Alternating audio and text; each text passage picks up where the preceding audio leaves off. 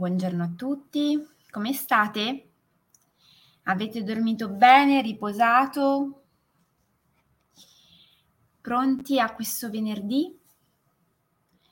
Come al solito il buongiorno vale sia per chi è su Facebook, chi è su Instagram, chi ci ascolta su LinkedIn, su YouTube o chi magari ci ascolta dalle varie piattaforme dove Gocce di Benessere diventa un podcast. Buongiorno! Oggi è venerdì e questo vuol dire che ci stiamo preparando al fine settimana, ma è anche un giorno un po' particolare perché da queste parti, non so da voi, fortemente cambiata la temperatura questa notte e quindi c'è un'aria un po' più fresca il cielo è terzo perché è stato brutto tempo questa notte, c'è stato un gran vento, ha piovuto e questo ha permesso al cielo e all'aria di pulirsi, di perdere anche tutta quell'umidità che aveva accumulato nei giorni scorsi e questo rende tutto molto più limpido, più terso. I colori oggi sono molto più vivaci, se ci fate caso. Buongiorno. La diretta di oggi ha un titolo un po' particolare che ha a che fare sempre con i sensi, questa volta il senso del gusto che è a noi particolarmente caro, ma ovviamente farà dei riferimenti anche a come in realtà il senso del gusto e il nostro approccio alla tavola abbia ovviamente una valenza simbolica e metaforica anche con il resto della nostra vita. Sappiamo, e lo abbiamo già detto, ma lo ripetiamo, che sono tutti vasi comunicanti e quindi ovviamente se io vado a lavorare su di me, sulla mia percezione del gusto, andrà anche a cambiare la mia percezione della realtà e il modo con cui io gusto non soltanto il piatto che ho a tavola, ma anche proprio la vita, il mio quotidiano. Non è un caso che si usino espressioni tipo il sale della vita, una vita piccante, aggiungere un po' di zucchero al proprio mm, quotidiano, così come un pizzico di sale alle proprie vicende del quotidiano. Perché ovviamente il sale è un sapore e magari quando ci rendiamo conto che la nostra vita è un po' piatta, per dargli un po' di sapore, un po' di, mm, eh, di carattere si dice per l'appunto che è necessario aggiungere del sale piuttosto che del peperoncino. Molti sono i detti che ci rimandano a questo tipo di associazioni perché ovviamente il gusto è uno dei sensi fondamentali per noi. Quando parliamo di cibo, quando parliamo eh, di gusto, abbiamo a che fare con qualcosa che ci rimanda non soltanto alla nostra sfera nutrizionale, ma anche e soprattutto alla nostra sfera emozionale. Pensate che il bambino all'interno del ventre materno, già dalla dodicesima settimana circa, ha sviluppate le papille gustative Questo vuol dire che non appena apprende a deglutire, già dalla quattordicesima settimana il feto è in grado di assaporare, degustare il liquido amniotico. Si parla addirittura di sapore della relazione intra- intrauterina, perché il liquido amniotico è fortemente condizionato da quello che la mamma mangia durante la gravidanza. Si dice che nel momento in cui la mamma ingerisce tutta una serie di alimenti all'interno del suo corpo durante la gravidanza, questi andranno a condizionare i profumi e i sapori del liquido amniotico a tal punto da condizionare poi un domani i sapori che il bambino prediligerà nella vita.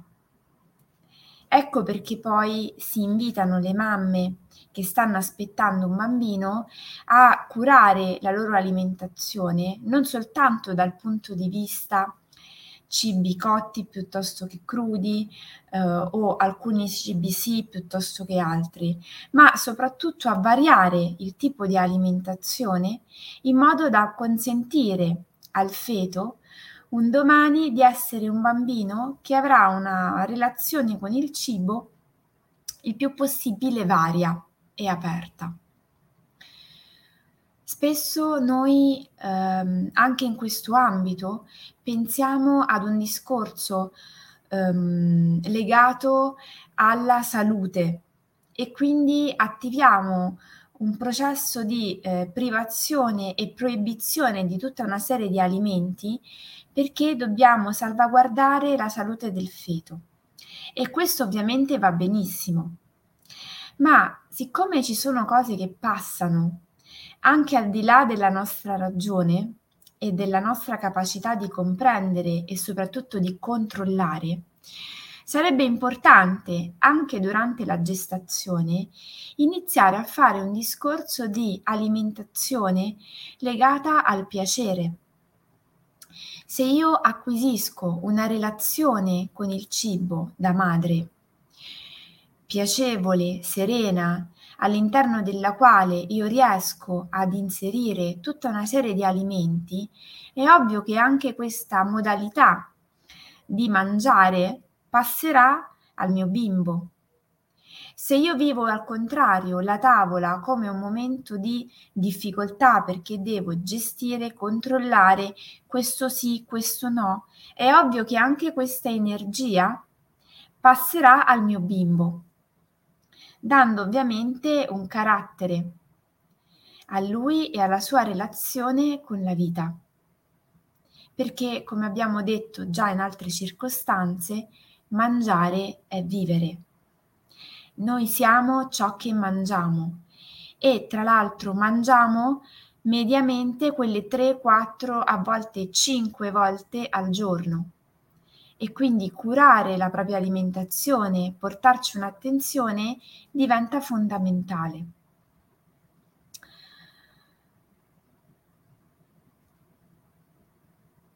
Il gusto del cibo, il gusto come senso, è per noi nella nostra vita particolarmente importante.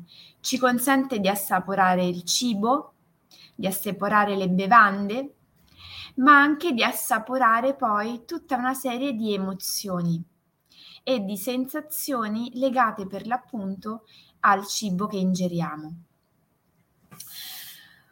Odori e sapori eh, sono profondamente connesse nella, nella persona, nell'individuo.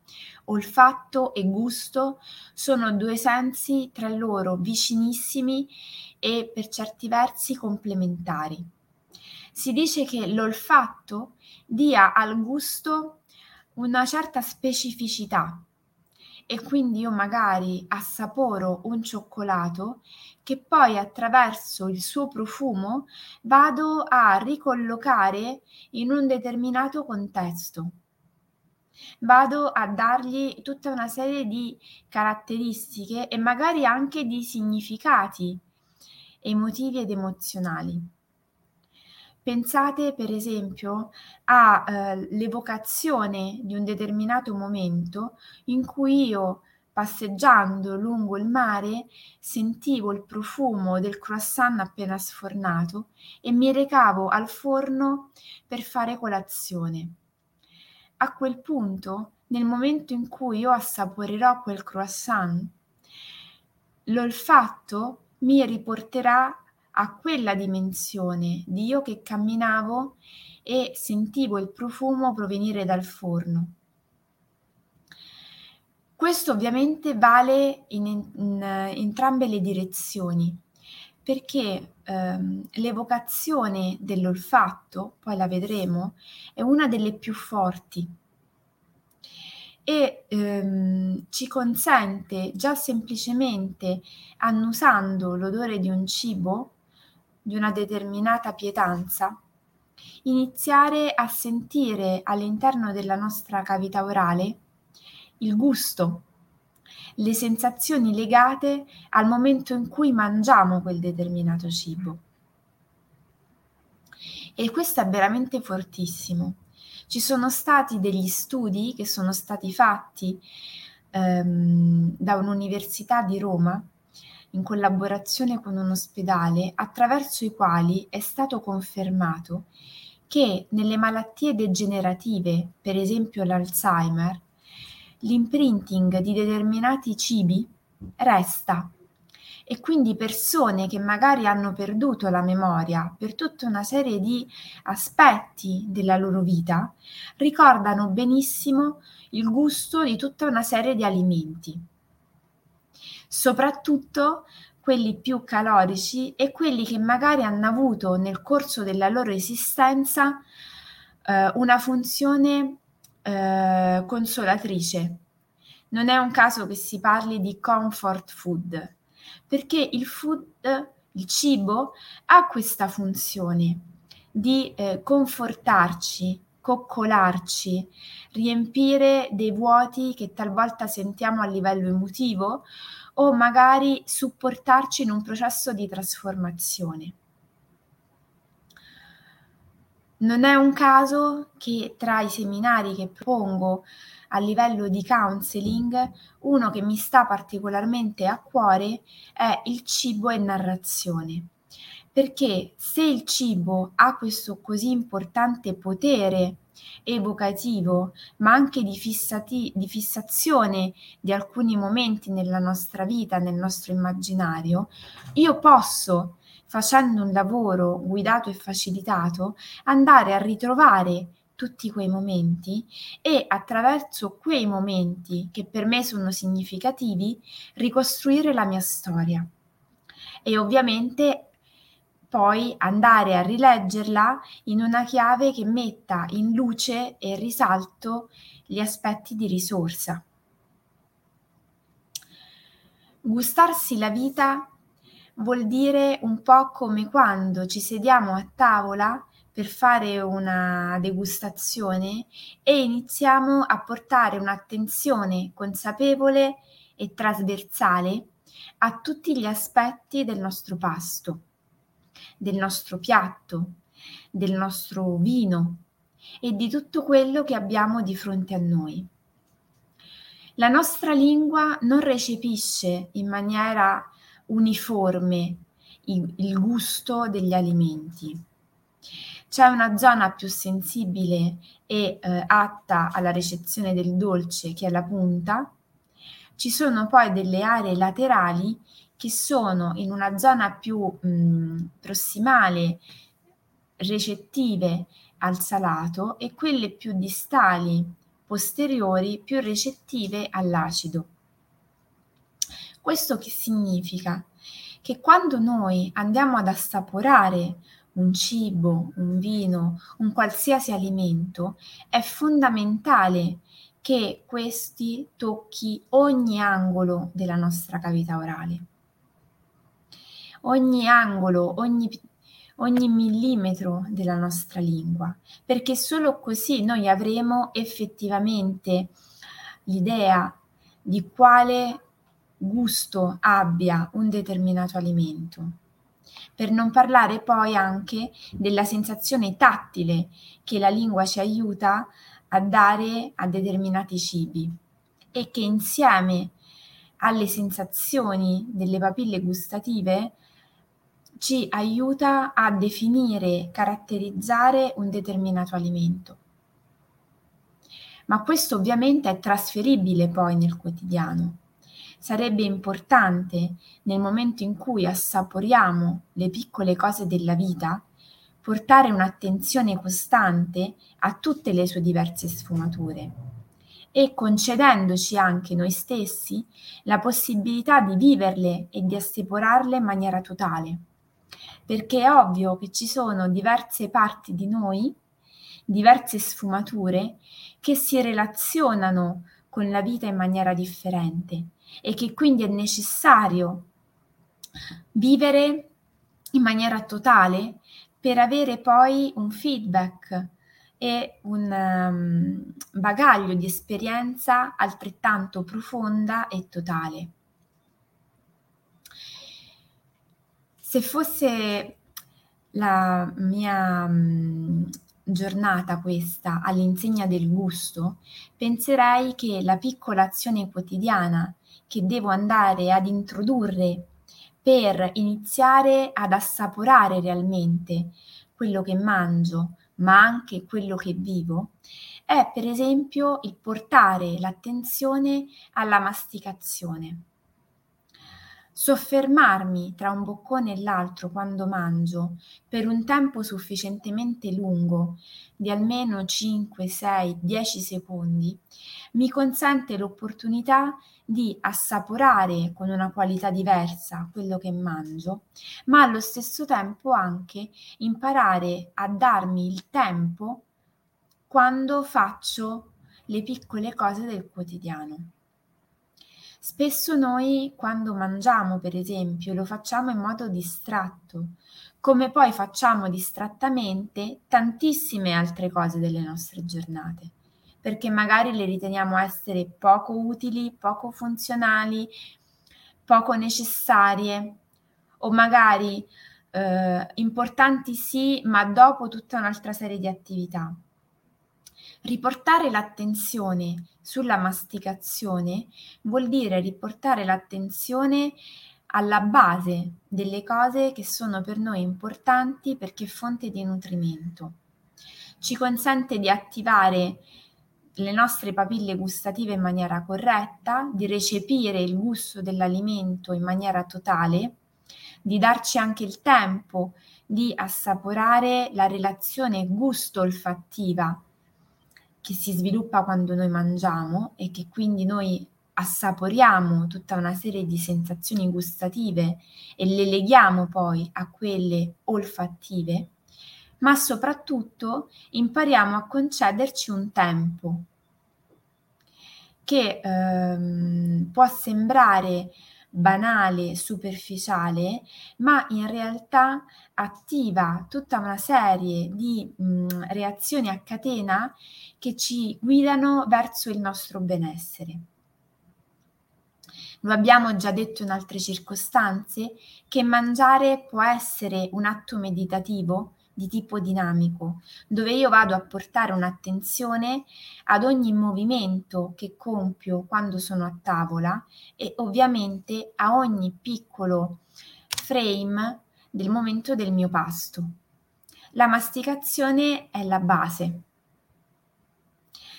Uh, mi concede il lusso di stare nel qui ed ora e dilatare un tempo un esercizio anche molto pratico che potete sperimentare anche per comprendere il potere della masticazione e dello stare nel momento è quello di scegliere o un chicco d'uva, e questo è tempo, o magari anche un cioccolatino e eh, creando il contesto, quindi in, in tranquillità, assenza di interruzioni e interferenze, scegliere di gustare quell'unico acino d'uva o quell'unico cioccolatino in un modo totale. Il senso è dilatare il più possibile il tempo che io impiegherò per assaporare quell'unico acino d'uva. Posso scegliere di tenerlo eh, nella cavità orale per un tempo lungo senza fare nulla, posso scegliere di ehm, perforare la superficie della buccia e poi succhiarne il contenuto, posso scegliere di schiacciarlo dolcemente sulla lingua, insomma, posso scegliere come rapportarmi a questo alimento, ma ehm, ricordandomi che devo dargli un tempo, che non è quello dell'automatismo, che non è quello usuale, è quello che io gli sto concedendo oggi che ho scelto eh, di dedicarmi a questa attività come se fosse la cosa più importante che io posso fare oggi. Vi invito veramente a sperimentare questo esercizio perché vi accorgerete di come cambino totalmente anche i sapori che voi potrete sperimentare da quello stesso acino d'uva.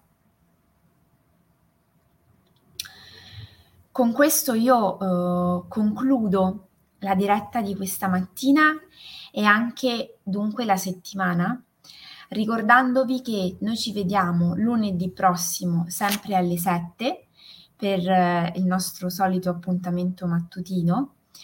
Parleremo eh, dell'olfatto, così vi anticipo anche quello che sarà l'argomento eh, di lunedì.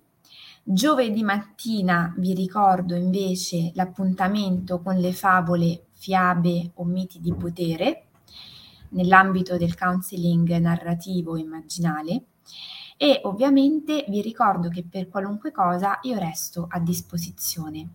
Se avete piacere condividete eh, gocce di benessere con le persone che vi stanno accanto, il canale YouTube dove ci sarà la seconda puntata dell'introduzione alla meditazione, che può essere una cosa carina da divulgare a chi sapete magari potrebbe interessare la cosa e eh, seguite la pagina dell'Associazione Bambini e Genitori, dalla quale è un po' nato tutto.